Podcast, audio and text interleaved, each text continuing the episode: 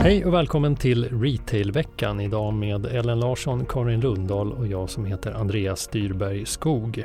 Veckans rubriker. H&M's ängslige VD, EMV-debatten blossar upp, alkohol i butik och Ittala bäst på kundmöte.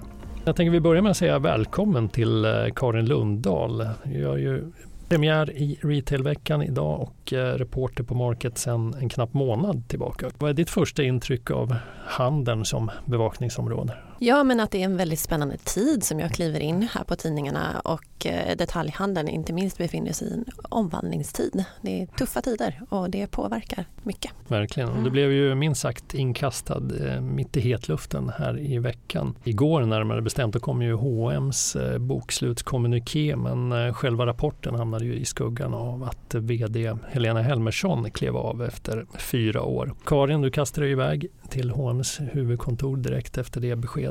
Eh, hur var stämningen där? Mm. Ja, det första som mötte mig utanför huvudkontoret det var en eh, pågående klimatdemonstration och jag fick ett flygblad i handen när jag skulle mm. gå in. Jag tycker på något sätt att det är talande för den situationen som H&M befinner sig i just nu. Det säger något om omvärlden och tidsandan som bolaget verkar i. Mm. Väl inne så var det ganska spänd och dramatisk stämning. Eh, beskedet att H&M byter vd damp ner som en, något av en bomb här i onsdags. Och intresset var stort på presskonferensen såklart och det kryllade av bankanalytiker och journalister och samtidigt utanför så föll aktien som en sten på börsen. Mm. Och vad jag förstår så kom eh, vd-bytet oväntat för de flesta och marknaden uppfattade det som negativt. Ja, Helena Helmersson tycker jag gav ett stabilt och samlat intryck. Eh, det här verkar ju varit hennes, hennes egen önskan. Hon har haft det motigt och turbulent de här fyra åren hon har varit vd. Hon klev ju in mitt under pandemin som slog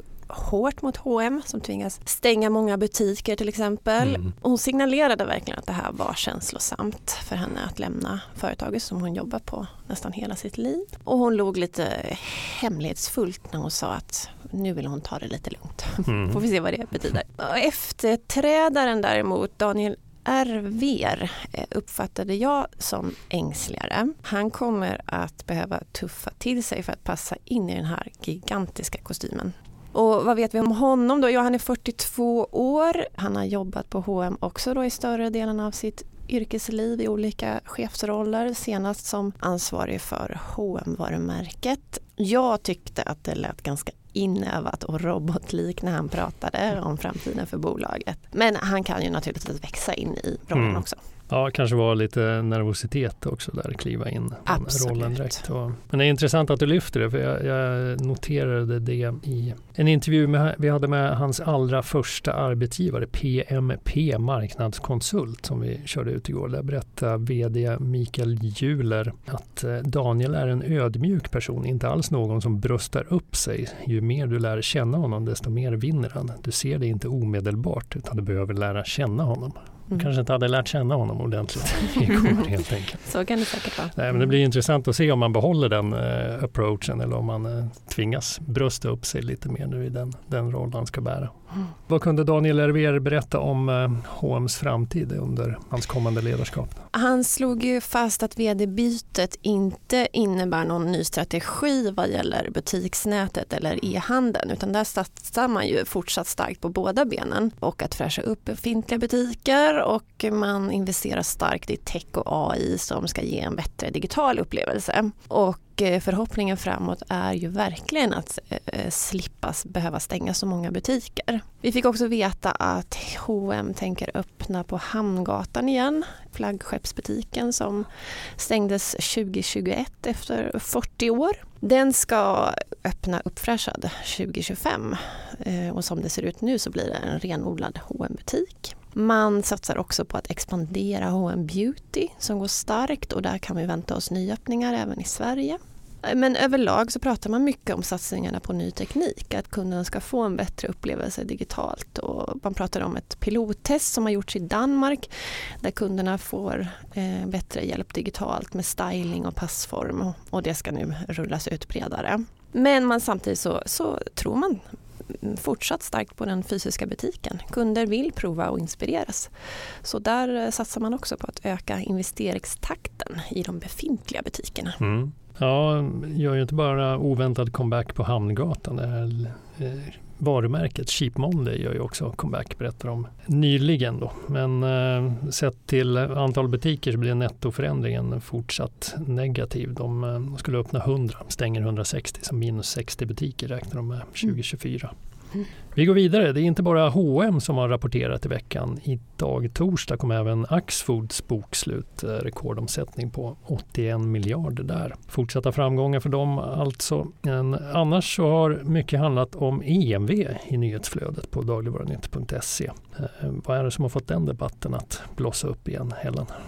Ja, föreningen Äkta Vara som utser årets matbluff hade med, bland finalisterna i år så var fyra av sex varor av kedjornas egna märkesvaror. Och Coops kallfond eh, blev ja, den som tog hem det här antipriset helt enkelt. Och den här eh, antipriset har delats ut i åtta år tror jag, men det är första gången som egna märkesvarorna dominerar den här eh, mm. topp 6-listan. Annars har det varit andra varumärken. Så det är lite nytt och, vi har borrat lite i detta på Dagligvarunytt. Mm. Kan det vara någon kampanj bakom där? Att just i år dyker upp massor med EMV-varor? Jag, vet inte, jag, jag, tänker att det kan vara, dels är det, de beskrev det lite som toppen av ett isberg där, att det är mm. 300 nominerade och mm. 22 000 röster och det är konsumenter som då nominerar de här. Ja. Men jag tänker dels EMV tar ju marknadsandelar, de växer stadigt och har flyttat fram positionerna under de senaste åren när konsumenter blir mer prismedvetna. Mm. Då tänker jag att konsumenterna får syn på de här produkterna mer och ja, det blir mer ljus på dem helt enkelt och då kanske också mer kritik mot dem mm. ibland, som i det här fallet.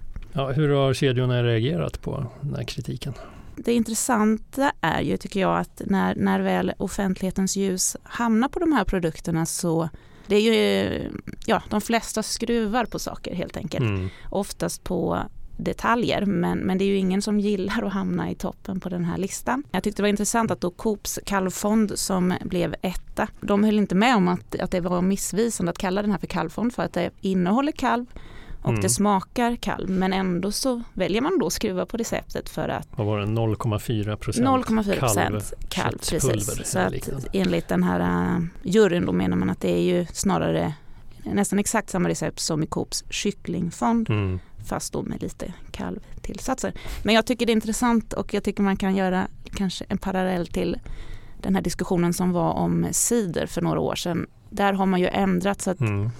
ja, bara dryck med över 15% juice får kallas ja. cider medan övriga kallas ju då äppeldryck med ciderkaraktär. Mm, så det här kanske namn. skulle vara en kycklingfond då med kalvkaraktär till exempel. Men där är ju då en eh, regelfråga egentligen. Vad, vad krävs? Mm. Det, det kanske inte är aktörernas uppgift utan snarare politiska beslut kring det. Mm. Eller ja, vad krävs för att få sätta ett visst etikett på en produkt och så.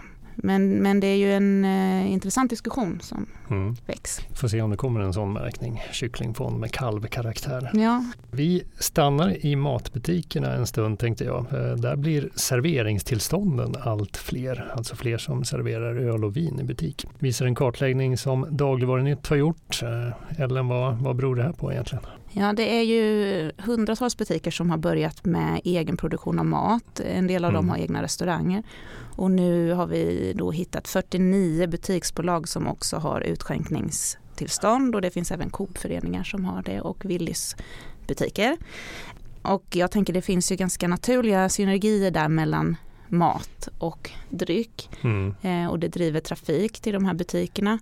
Eh, man ser ju att många av de här är ju i större städer i väldigt centrala lägen. Eh, vi pratar med ICA Kvantum i Varberg och där ligger butiken mitt på Varbergs, alltså Stora torget i Varberg. Mm. Så där blir det ju ganska naturligt då att ge sig in i krog och restaurangvärlden för det ja, de konkurrerar ju på den marknaden också så att säga. Ja, eh, apropå alkohol så skrev ju Markets krönikör Patrik Stopendal om ämnet eh, fulla kunder i e-handeln här i förra veckan. Och eh, den forskning som finns där visar ju att eh, kundernas beteende kanske inte helt oväntat påverkas en del om man handlar onykter. Snittköpen ökar men köpen är ju kanske inte helt genomtänkta så returgraden ökar ju också. Vad, vad säger butikerna du talat med om det? Liksom, märker de av att kunderna dricker alkohol helt enkelt? Påverkar beteendet? Eh, Eh, det, det, påverkar såklart beteendet i restaurangen, tänker jag. Och de märker ju, man kan ju ha helt andra typer av liksom event med AVs och så när man har alkohol.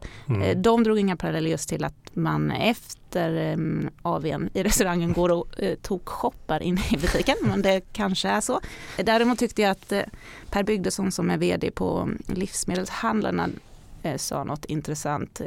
Just, det är ju väldigt mycket liksom prat om säkerhet i butik eller bristen på mm. och att den här nya tillträdeslagen inte är tillräcklig. Men han var inne på att just liksom eh, alkohollagen ger ju större rättigheter för butikerna kopplat till det. Men då är det ju liksom primärt i då restaurangmiljö. Men det ställer mm. ju också högre krav på medarbetarna och det var mm. både ICA Kvantum Varberg och Coop Tullholmen i Karlstad inne på det här att medarbetarna behöver ju utbildning och helst att alla har det så att man hanterar det här på ett bra sätt helt enkelt. Mm. Ja, det gäller att sköta det ansvarsfullt förstås. Eh, vi kastar oss tillbaka till Market. Eh, veckans mest lästa artikel bland våra inloggade läsare. Trots att den publicerades minuter innan nyheten om Helmerssons avgång. Det var faktiskt eh, CX-index, den årliga kundmötesundersökningen från Better Business. 100 kedjor har fått besök av Mystery Shoppers och bäst det var Italas butiker. Vad, vad är det de gör så bra, Karin? Itala hade en bra position även 2022. Då kom man på 15 plats.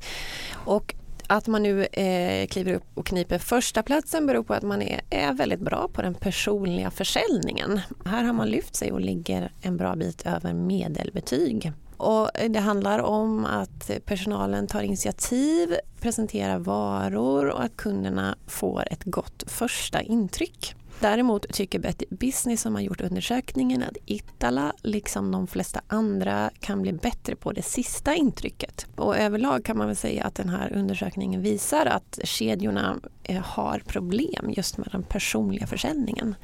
Det totala snittbetyget som kunderna ger handeln i år ligger på 58 procent, mm. vilket är en minskning med 10 procentenheter på två år. Och ehm, ja, det är framför allt den personliga försäljningen som kan bli bättre. Mm. Den mekaniska eh, som handlar om till exempel varulager och skyltning får ett högre betyg jämfört med tidigare år. Kanske kan ha något med lågkonjunkturen att göra, att man vässar den mekaniska försäljningen, drar ner på personalen och satsar mer på klipp. Det tycker jag man har sett eh, framförallt i, i dagligvaruhandeln, mm. kanske att de har blivit vassare på det. Men ehm, det här med personliga bemötandet, då, vad, vad kan den negativa trenden inom det bero på? Den personliga försäljningen handlar ju verkligen om att se kunden. Det handlar om bemötande, mer försäljning, om första och sista intryck. Till exempel att eh, man får frågan om man vill ha hjälp med något mer eller om kunden önskas välkommen åter. Och just det här sista intrycket verkar många ha problem med och mm. det, den får absolut lägst betyg i mätningen. Och det där välkommen åter verkar ha fallit ur säljarens vokabulär. Mm. Men det är ju också tuffa tider för handeln så det kan ju hänga ihop med att det är färre personal på plats och mer slimmat. Att man inte har tid att se kunden som man borde eller att man efter pandemin anställt många på kort tid och inte gett personalen tillräckligt bra introduktion. Mm. Och det här understryker ju verkligen Better Business som gör undersökningen att det här är hygienfaktorer. Första och sista intrycket måste sitta där och eh, man vill inte peka ut enskilda butiksmedarbetare utan lyfta att det här är ledarskapsfrågor. Mm och hygienfaktorer för branschen. Ja, man tycker verkligen att det är en hygienfaktor att säga hej och hej då. Man känner igen det själv som kund, liksom, att hur många gånger har man inte sökt ögonkontakt med en säljare förgäves. Mm. Och det gör ju så mycket för att man ska bli positivt inställd till butiken. Verkligen. Hoppas på bättring där och eh, med det så rundar vi av för den här gången. Ni har lyssnat på Retailveckan, en podd från Market och Dagligvarunytt. Ansvarig utgivare Fredrik Svedjetun. Vi är tillbaka igen nästa vecka. Hej då! Hej då! Hej då!